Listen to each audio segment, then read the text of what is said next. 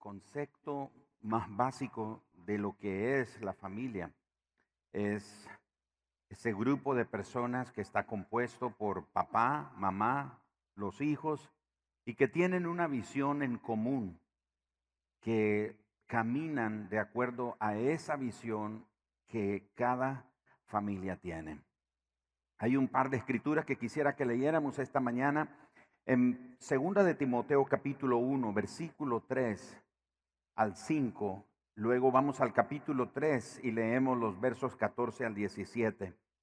Y la escritura dice, segunda de Timoteo 1, 3, doy gracias a Dios, al cual sirvo desde mis mayores, con limpia conciencia de que sin cesar me acuerdo de ti en mis oraciones noche y día, deseando verte, al acordarme de tus lágrimas para llenarme de gozo, trayendo a la memoria la fe no fingida que hay en ti, la cual habitó primero en tu abuela Loida y en tu madre Eunice, y estoy seguro que en ti también. Corremos unas páginas y vamos al capítulo 3 y leemos los versos 14 al 17. Pero persiste tú en lo que has aprendido y te persuadiste, sabiendo de quién has aprendido y que desde la, desde la niñez has sabido las escrituras, las cuales te pueden hacer sabio para la salvación por la fe que es en Cristo Jesús. Toda la escritura es inspirada por Dios y útil para enseñar, para redarguir, para corregir, para instruir en justicia, a fin de que el hombre de Dios sea perfecto, enteramente preparado para toda buena obra. ¿Qué está tratando de lograr usted como padre o madre? ¿Cuál es tu objetivo o tu meta en relación a tus hijos? Si celebramos hoy el Día de la Familia y han venido tíos, abuelos, los padres, los hijos, los sobrinos, todos, diferentes miembros de la familia. Pero la familia, el núcleo familiar está compuesto por el papá, la mamá y los hijos. El resto de, de la familia es lo que se conoce como la familia extendida. Así que si hablamos de la familia, no podemos dejar a un lado el rol que los padres tienen dentro de la familia, porque son los padres los que inician la familia. Es a través de los padres que se inicia la familia. Así que la pregunta es, ¿qué estás tratando de lograr como padre o madre en relación a tus hijos? ¿Qué son tus metas? ¿Cuál es tu objetivo en relación a tus hijos? Lamentablemente muchos padres, especialmente padres jóvenes, no piensan criar a sus hijos con base a ninguno de estos términos. Porque una vez que tienen hijos, muchos resuelven las cosas a medida que van sucediendo. Lo hemos dicho en muchas formas y durante mucho tiempo a través de la Universidad para la Familia, ese programa que desarrollamos aquí en la iglesia, y hemos dicho que nadie nos enseñó a ser padre. No nos enviaron a una escuela para aprender a ser padre. Así que algunos sencillamente vamos resolviendo las cosas que van saliendo poco a poco. Para algunos padres, su único objetivo es sobrevivir o sobrevivir a sus hijos o a los años de la crianza de los hijos. Pero esa sería la receta más apropiada para el desastre. Si usted como padre su objetivo solamente es sobrevivir, bueno, estoy tratando de sobrevivir, esperar que los hijos crezcan y se vayan y librarme de la crianza. Eso es muy peligroso. Algunos padres tienen muchas metas para sus hijos. Por ejemplo, algunos la meta que tienen es que su hijo o sus hijos sean el mejor o los mejores jugadores de fútbol o de béisbol, o el mejor músico o el mejor bailarín o que sea el mejor niño educado o mejor educado o el niño con un mejor comportamiento. Ahora, no es que estos objetivos sean malos, son muy buenos realmente, pero tan solo puede ser que son metas equivocadas y quizás necesitamos plantearnos las metas que son de acuerdo a las escrituras. Ahora, posiblemente alguna meta que algún padre tiene de preparar a su hijo, de formar a su hijo para la vida, puede ser que no sea bíblica. No es bíblica en su énfasis, no es bíblica en su enfoque y no es bíblica en la motivación. Por ejemplo, hay padres que dicen, voy a preparar a mi hijo para que cuando crezca me mantenga. Esa es una motivación equivocada. O los padres que piensan, dice, voy a preparar a mi hijo para que sea alguien en la vida y tenga lo que yo no tuve. Por eso tenemos que revisar cuáles son nuestras metas y nuestros objetivos y asegurarnos que el enfoque, la motivación y su énfasis sean bíblicos. Así que los objetivos que no son bíblicos nos van a llevar inevitablemente a usar métodos no bíblicos en la crianza de los hijos. Así que la pregunta sería, ¿cuál debería ser nuestra meta como padres? Le preguntamos a las escrituras y las escrituras nos responden que el objetivo o la meta de Dios es tener descendientes piadosos que reflejen su gloria y representen su señorío en la tierra como imagen de Él. Así que su meta, mi meta, la meta de todos los padres debe ser alinearnos al deseo, a la meta o el objetivo de Dios. ¿Y cuál es la meta o el objetivo de Dios? Es tener, repito, descendientes piadosos que reflejen su gloria y que lo representen dignamente a Él como la imagen que son de Él. En Génesis capítulo 1, versos 26 y 27, la escritura dice, hagamos, que Dios dijo, hagamos pues al hombre el verso 27 dice, y lo creó a imagen y semejanza de Dios. Varón y hembra los creó. Hombre y mujer los creó. Como padres, nuestra meta es como la, como la de los pastores en una iglesia local.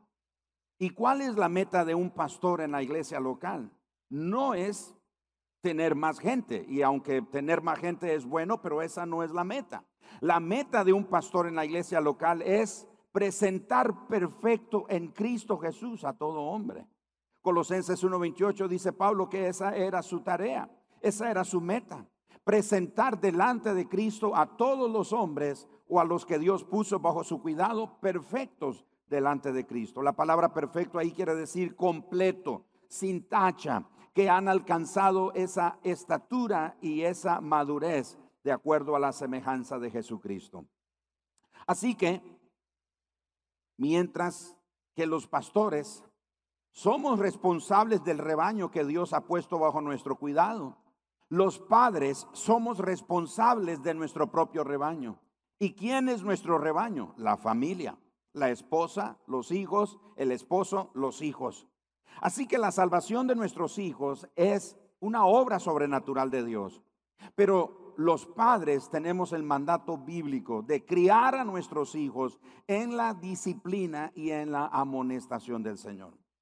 Efesios capítulo 6, verso 4, el apóstol Pablo dice que no provoquemos a ira a nuestros hijos, más bien que los criemos en disciplina y amonestación del Señor. Usted quiere saber cómo criar, cómo formar a los hijos, use la palabra de Dios. La escritura revelada es el, el recurso más valioso que tenemos nosotros en la formación de nuestros hijos. Los padres o los pastores, perdón, levantamos la futura o la próxima generación de líderes. A los padres nos toca levantar la próxima generación piadosa. Porque Dios está deseoso de que haya una generación piadosa que crea y que confíe en Él. Pero para hacer eso, los padres necesitamos mostrar las siguientes cosas. Número uno, un carácter piadoso. Número dos, convicciones bíblicas. Número tres, cuidado amoroso. Y número cuatro, una competencia en nuestros hogares. ¿Qué quiere decir esto? Un carácter piadoso habla de la vida de santidad. Tenemos que serle ejemplo a nuestros hijos y lo veremos en unos minutos en qué áreas podríamos serle ejemplo. un carácter piadoso o santo, convicciones bíblicas. Usted tiene que apropiarse de la palabra de Dios y hacer de la escritura revelada donde descansan sus convicciones. Usted no puede guiar a su familia solo en base a las creencias que la gente tiene o que sus antepasados le han pasado. Los antepasados o nuestros padres, nuestros abuelos, nuestros bisabuelos, nuestros, todos los que nos han ah, precedido a nosotros, han pasado muchas creencias de una generación a otra generación. Pero no podemos formar a nuestros hijos o a nuestra familia en base a creencias. Tienen que ser convicciones bíblicas. Tenemos que tener un cuidado amoroso, cuidando a la familia y competencia en nuestros hogares. ¿Qué significa eso? Involucrarnos en las labores o en las tareas de la familia en el hogar. Así que a medida que hacemos estas cuatro cosas, vamos a ganar credibilidad delante de nuestros hijos. Y cuando ganamos credibilidad delante de nuestros hijos, a medida que ellos crecen, estarán listos para repetir ese mismo patrón con sus propias familias. Es decir, que cuando ellos tengan sus propias familias, ellos harán lo mismo. Tendrán un carácter piadoso, tendrán convicciones bíblicas, tendrán cuidado amoroso y tendrán competencia en sus hogares. Así que en la crianza de los hijos, en la formación de descendientes piadosos para Dios, hay dos elementos que pueden ayudarnos. El primero de ellos es el ejemplo. El ejemplo. El ejemplo es la mayor influencia de los padres sobre sus hijos. Los hijos nos observan. Ellos aprenden de lo que ven. Los hijos aprenden más rápido de lo que nos ven hacer a nosotros que de lo que nosotros les decimos que hagan o que no hagan. Es mucho más fácil para ellos aprenderlo. En 1963, la Universidad de Stanford en California hizo un experimento con niños de preescolar.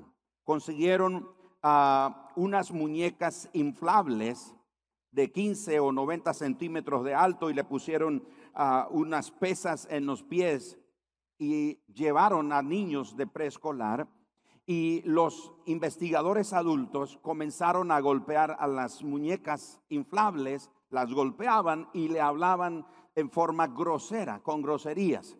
Después de este momento, los investigadores dejaron a los niños con las muñecas. Y para sorpresa de los investigadores, los niños en edad escolar comenzaron a repetir lo que habían visto. Ellos comenzaron a hablarle grosería a las muñecas y comenzaron a golpear con sus manos a las muñecas. ¿Cuál era el objetivo del experimento? demostrar que los niños aprenden mediante la observación. Por eso el ejemplo nuestro es muy importante. Tus hijos te están observando. Ellos van a aprender de tu comportamiento. Ellos van a aprender de tus palabras. Van a aprender de tus actitudes. No aprenden de lo que le enseñamos en la iglesia. Lo he repetido muchas veces. Los minutos, los chiquillos que vinieron y hicieron la primera presentación como de tres a cinco años, ese niño necesita solo cinco minutos de atención para captar el mensaje que le puedan comunicar. Ese niño no aguanta 45 minutos. Son cinco minutos. Imagínate cinco minutos lo que le logran impartir aquí en la iglesia, comparado con las horas que tiene contigo en casa. Si lo que ve en casa es diferente a lo que aquí se le enseña, pues entonces estamos perdiendo la batalla. Porque es, puede más el ejemplo que tú le das en tu casa que lo que le reciben aquí en la iglesia. Otras veces nosotros le confiamos la formación a nuestros hijos eh, a las escuelas y esperamos que eduquen a nuestros hijos, que les enseñen valores y principios en escuela. La escuela no tiene esa tarea, el gobierno no tiene esa tarea, las fundaciones no tienen esa tarea. Dios le confió esa tarea a los padres, Dios le confió esa tarea a las familias. De manera entonces que los hijos estarán ahí pendientes de lo que nosotros, cómo nos comportamos, cómo hablamos, cómo, qué actitudes tenemos. Así que si quieres guiar a tus hijos fielmente, y gobernar bien tu hogar, ellos necesitan verte viviendo una vida piadosa. Hay hombres que van en la calle con sus hijos y enamoran a otras mujeres que no son sus esposas y van los hijos ahí.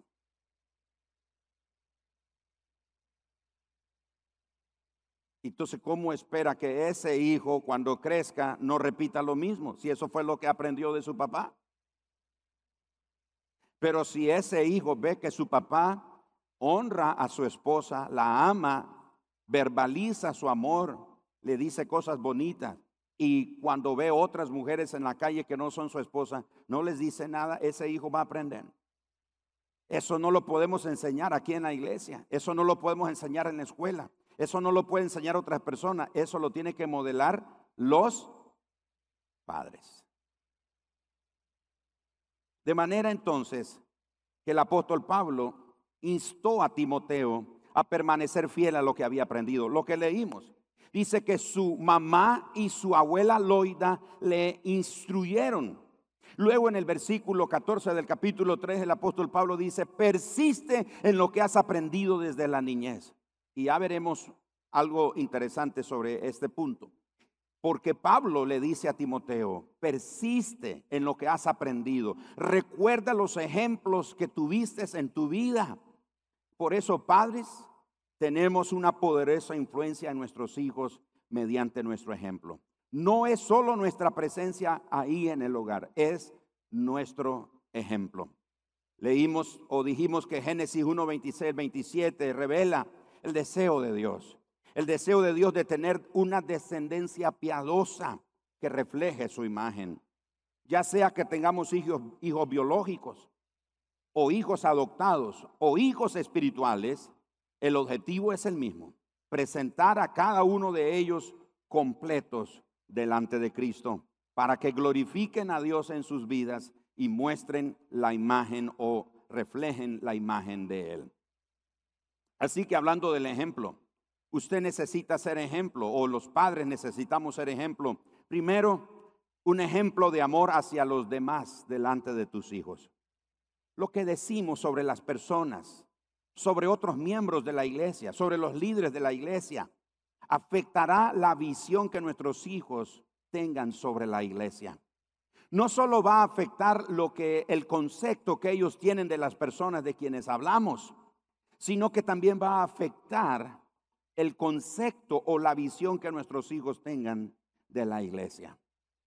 Hay hijos que no quieren ir a la iglesia y el pastor o, los padres dicen al pastor, pastor, ayuda con mi hijo porque no quiere venir a la iglesia, está rebelde. Y nosotros comenzamos, esa es la obra del diablo y comenzamos a reprender al diablo que suelte ese muchacho. No, no es un asunto del diablo, es un problema de los padres que están hablando de los líderes, de los miembros o de las otras personas o de cualquier otra persona con quien tiene algún problema y los hijos están oyendo. Así que tiene que ser ejemplo de amor hacia los demás, aún de aquellos que lo tratan mal. Todos en algún momento hemos tenido una experiencia con alguien que nos trata mal. ¿A cuántos les ha pasado? Bueno, solo a mí entonces. Pobre de mí. Ah, no, yo sé que a usted le ha pasado.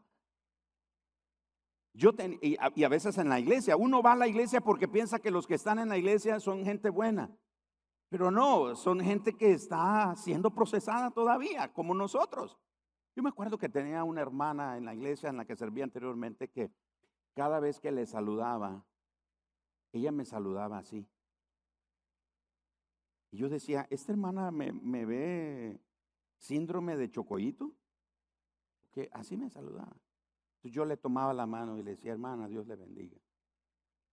Pero era siempre. Ella ya fue con el Señor, yo no, no sé. Quizás cuando está en el cielo, ella ahí voy a entender qué significaba. No sé si era un saludo ágape o un saludo espiritual, no sé. Pero a veces uno se puede ofender fácilmente. Pero sea ejemplo de amor hacia los demás delante de tus hijos, aún de aquellos que te traten mal. Número dos, sé un buen ejemplo de amor por la iglesia. Muchos aman a Jesús, pero odian la iglesia. Podemos influir enormemente en nuestros hijos con nuestro ejemplo al unirnos a una iglesia local y comprometernos a ser miembros fieles de esa iglesia. Nuestros hijos aprenderán de nuestro compromiso con la iglesia. Ahora, si nuestra asistencia es esporádica, nuestros hijos aprenderán o entenderán que ser parte de una iglesia local no es tan importante. Y si ese es el caso, no te sorprendas que tu hijo cuando se gradúe de secundaria nunca más regrese a la iglesia. En vez de eso, muestra a tus hijos un amor saludable por la iglesia, siendo un miembro activo en la vida de la iglesia local, porque de esa manera tú puedes modelar un buen ejemplo a tus hijos. Entonces, padres, tenemos que modelar nuestro ejemplo siendo o mostrando un amor sincero o un amor ah, intencional por la iglesia. Varios de los niños que estuvieron aquí haciendo presentaciones son ah, hijos de miembros de la familia y verlos aquí, miembros de la iglesia, y, verlos aquí, yo digo, qué, qué bendición ver a, a esos niños. Y deseamos que cuando estos niños crezcan, continúen amando a Dios y siendo parte de la comunidad de creyentes. Pero muchos de esos, los padres de estos niños han sido intencionales. Decidieron ser parte de esta iglesia. Decidieron amar intencionalmente la iglesia local. Sé ejemplo de odio por el mundo. Odia el mundo. Y cuando digo odiar el mundo no me refiero a odiar a las personas, me refiero a odiar lo que el mundo promueve por el causa del pecado, al mundo o el mundo está bajo la influencia del maligno. Eso lo, lo vemos en las escrituras. Así que cuando digo que seamos ejemplo ante nuestros hijos de odio por el mundo, me refiero a odiar las influencias malignas que la Biblia llama el mundo. El apóstol Santiago en el capítulo 4, verso 4 dice, ¿no sabéis que la amistad con el mundo es enemistad contra Dios? Cualquiera pues que quiera ser amigo del mundo se constituye enemigo de Dios. Padres, que nuestros hijos nos vean odiar el sistema del mundo, los antivalores del mundo, el rechazo a Dios, que, la, que nuestros hijos vean que nosotros odiamos el rechazo del mundo hacia Dios, que nuestros hijos vean que nosotros odiamos la burla que el mundo tiene a la palabra de Dios. Que nuestros hijos vean que nosotros no seguimos la corriente del mundo, sino que amamos a Dios. Y ahora voy al segundo elemento. El primer elemento es el ejemplo. El segundo elemento en la tarea de levantar una generación piadosa para Dios es la instrucción. Stephanie nos leyó el pasaje de Proverbio 22, e instruye al niño en su camino para que cuando sea grande no se aparte de él. Muchas veces usamos ese versículo para referirnos a la iglesia, pero realmente ese versículo de Proverbio 22.6 no está hablando ni de Dios ni de la iglesia. Lo aplicamos, pero realmente de qué está hablando es de la vocación que nuestros hijos tienen. Todo niño, si tiene un papá que es policía, él quiere ser policía. Todo niño que tiene un papá bombero, él quiere ser bombero. Todo niño que tiene un papá constructor, él quiere ser constructor. Pero a medida que va creciendo el niño, los padres nos vamos desilusionando porque ya no quieren ser lo que nosotros somos. ¿Y por qué ellos no quieren ser lo que nosotros somos ya? Porque ellos tienen su propia vocación, tienen su propio llamado. Entonces a veces hay padres que dicen a su hijo, bueno, tiene que ser abogado porque yo soy abogado o cualquier otra profesión. No, tiene que reconocer que nuestros hijos tienen su propio llamado y su propia vocación. Ahora escuche esto, hablando de la instrucción, nuestros hijos nunca son demasiados pequeños para aprender y nunca es demasiado pronto para enseñarles la palabra de Dios.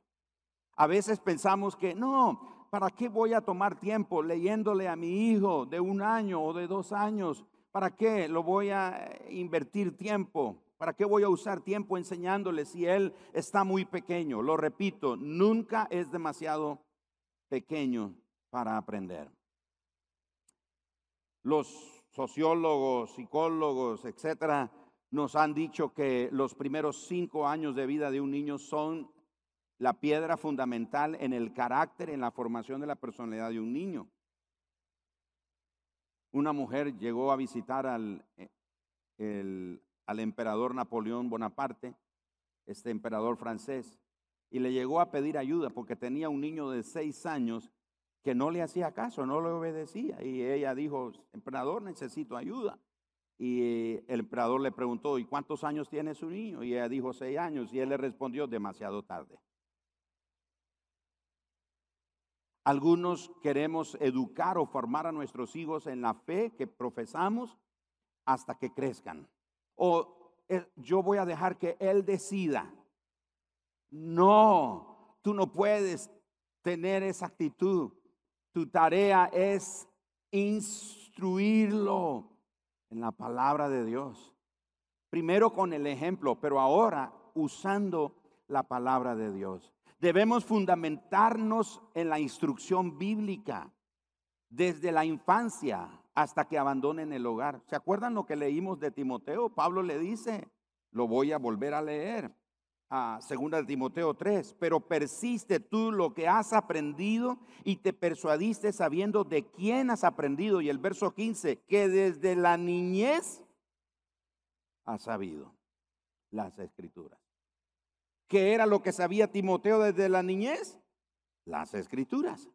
Así que instruyamos a nuestros hijos desde la infancia, desde muy temprano, hasta que lleguen a ser adultos y abandonen el hogar. Que la Biblia sea el principal fundamento de instrucción en tu hogar.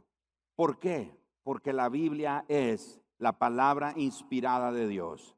La, la, Biblia es el poder de Dios para salvación a todos los que creen. Y porque la Biblia es provechosa para la vida y para la piedad.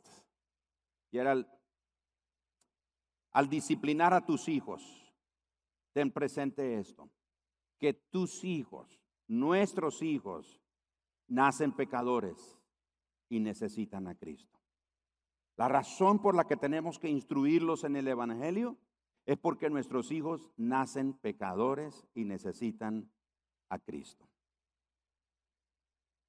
Y se dice, no, pastor, es que usted no ha visto a mi niño casi un serafín. Mira qué lindo que es. Recién acaba de nacer el, bebé de uno de los chicos aquí de alabanza, de Randy y Katy. Precioso bebé. Bueno, lo he visto en las fotografías. Precioso, como todos los niños, preciosos, nacen y, y los papás nos emocionamos. Y, y como digo muchas veces, ¿verdad? Los padres vemos al niño y vemos que tiene cabeza, manos, tronco y extremidades eh, inferiores y ya. Pero las mamás tienen ese detalle. Mira las cejas que no tienen ni cejas, pero ella ya les ven cejas. Mira las cejas que tiene, son como la de la abuela no sé quién. Las mamás ven todos los detalles y lo ven lindo, precioso. Bueno, yo quiero decirte que ese bebecito lindo, precioso que nos nace, nace pecador y necesita a Cristo y le tenemos que instruir para que cuando Él crezca reconozca su necesidad de Cristo. Yo les he contado que yo fui dado en adopción y mis padres adoptivos, por cierto, me llamó el que fue mi primer pastor. Cuando yo tuve el primer pastor en mi vida tenía tres años y me llamó, está vivo. Me sorprendió su llamada y le digo, ¿cómo consiguió mi número? Bueno, consiguió mi número y me llamó para saludarme. Eh, eh, me decían de cariño Gerardito. Ese diminutivo era porque yo era flaquito, flaquito. Y no es que soy musculoso ahora, pues, pero era un... Y dice, yo me acuerdo de ti, Gerardito, y te llamo para, para saludarte y saber cómo estás, qué estás haciendo. Y él haciendo memoria. Él fue mi primer pastor. Mis padres llegaron el primer día a la iglesia, mis padres adoptivos, y ese día entregaron sus vidas a Cristo. Y desde entonces yo fui instruido, yo fui instruido, fui encaminado en las cosas del Señor, me fueron instruyendo, fui a la escuelita bíblica, pero también en casa me enseñaron, vi el ejemplo, vi la necesidad de la Biblia, vi la necesidad de orar, etcétera, etcétera, vi todas esas cosas. Tengo una maestra que un día de esto, me, hace un par de, años me encontró más bien en, en Facebook. Y ella dice, Gerardito, Dice, perdón que le hable así, pero ¿es usted el niño flaquito que yo le daba clase en la escuela bíblica? Y yo dije, sí, maestra, soy yo. Y dice, no puedo creer cómo el Señor le está usando. Y dice ella, me siento alegre porque yo puse una semilla en su vida. Iglesia, de veras, no están aquí, pero yo quiero que la próxima vez que veas a nuestros maestros que trabajan con los niños, les agradezcas, los bendigas. Vamos a dar un aplauso por toda la gente que trabaja con los niños.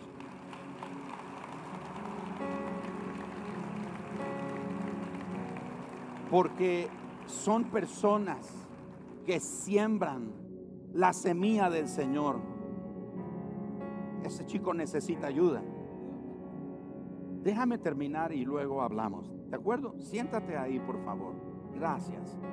Y este mi maestra dijo, yo sembré una semilla. Y fue la semilla incorruptible de la palabra de Dios. Siembra esa semilla, instruye a tus hijos. Y a medida que yo iba creciendo, mi papá me decía, Gerardo necesita a Cristo en su corazón. Yo me creía cristiano porque iba a la iglesia. Y me comencé a sentir más cristiano cuando ya no iba solo a la escuela dominical, sino que iba a la reunión de la tarde en la iglesia. Entonces yo ya me sentía más cristiano. Pero mi papá me decía, Gerardo, necesita Cristo. Y, me confrontaba de una manera así, ¿verdad? Me decía, si te mueres hoy te vas al infierno. Así. Yo ya un adolescente. Y fue a los 14 años cuando Cristo vino a mi vida. Padres, cuando usted discipline a sus hijos porque los tiene que disciplinar, los tiene que corregir, los tenemos que corregir. Si cuando los disciplinamos solo nos enojamos porque no hacen lo que esperamos que ellos hagan, entonces lo único que estamos pretendiendo es que cambien su comportamiento. Pero nuestro objetivo no debe ser cambiar el comportamiento de nuestros hijos. Para eso es necesaria la instrucción. Para cambiar no su comportamiento, porque los hijos pueden cambiar el comportamiento por un corto periodo de tiempo, pero ellos necesitan ser transformados en sus corazones. Y lo único que puede transformar el corazón de nuestros hijos es el Evangelio, la palabra de Dios. Por eso, el fundamento de tu familia debe ser la palabra revelada. Es lo que tú necesitas. ¿Por qué? Porque Dios está buscando una generación piadosa, una generación que lo ame a Él. Porque un día hoy, los que estamos aquí, los que ya somos padres, un día ya no vamos a estar. Será la siguiente generación la que seguirá hablando de las obras de Dios. Así que, en lugar de corregir a tu hijo o disciplinar a tu hijo para que cambie su conducta, pastorea el corazón de tu hijo. Expóngale la rebelión de su corazón contra Dios. Cuando hace algo, dígale, no está pecando solo contra mí, está pecando contra Dios. Pero enséñele que hay esperanza en Cristo. Nuestros hijos necesitan un nuevo corazón y nosotros tenemos que llevarlos a Cristo. Familias, esta mañana yo creo que es un buen momento para pedirle al Señor su asistencia. Porque vivimos una época, vivimos una generación que rechaza a Dios, rechaza la palabra de Dios, no quiere nada con Dios. Nosotros necesitamos abrazar el diseño de Dios para la familia. Dios está contando contigo para que se levante una generación como los chicos que vimos danzar están danzando, bailando y haciendo presentaciones aquí. Pero que un día ellos, cuando ya sean grandes, no importa lo que lleguen a hacer en su vida profesional, donde sea que lleguen, que ellos amen a Dios y revelen la imagen de Dios. Y el mundo conozca entonces que Dios es bueno, que Dios es real y que Dios puede cambiar las vidas. Por favor, póngase en pie y queremos orar. Si estás ahí con tu familia, están tus hijos y los tienes ahora ahí contigo, por favor, tómalos de tu mano. Si estás con tu esposa o tu esposo, si están los abuelitos ahí, incluyelos también. Si están los tíos, por supuesto, cómo no incluir a los tíos. Pero vamos a pedirle al Señor esta mañana que nos ayude. ¿Estamos de acuerdo? Vamos a pedirle al Señor que nos ayude. Querido Padre, esta mañana te damos gracias. Estamos aquí celebrando el Día de la Familia, Señor. Estamos aquí conmemorando el diseño más hermoso que a ti o que tú pudiste desarrollar, la familia. Gracias por el papá, gracias por la mamá, gracias por los hijos, gracias por los abuelos, por los bisabuelos, los tíos, los hermanos, los sobrinos. Gracias por todos los que forman parte de la familia. Señor, pero tú estás buscando que se levante una nueva generación piadosa, una generación que te ame, una generación que crea y que confíe en ti, una generación que no se olvide de las obras que tú has hecho. Por eso esta mañana, Señor, te pedimos, ayúdanos. Ayúdanos para no fallarte. Ayúdanos para lograr la tarea, la meta más importante. Sí está bien preparar a nuestros hijos, formarlos para la vida, eso es genial. Pero debemos de perseguir la meta bíblica. El objetivo bíblico es prepararte una generación dispuesta que te ame y que te sirva. Bendice los matrimonios, bendice a los hijos, bendice a los padres, a los abuelos, bendice cada persona que hoy se ha congregado en este lugar y te ha honrado a ti, Señor, celebrando este día, la familia. Muchas gracias, Señor. Muchas gracias.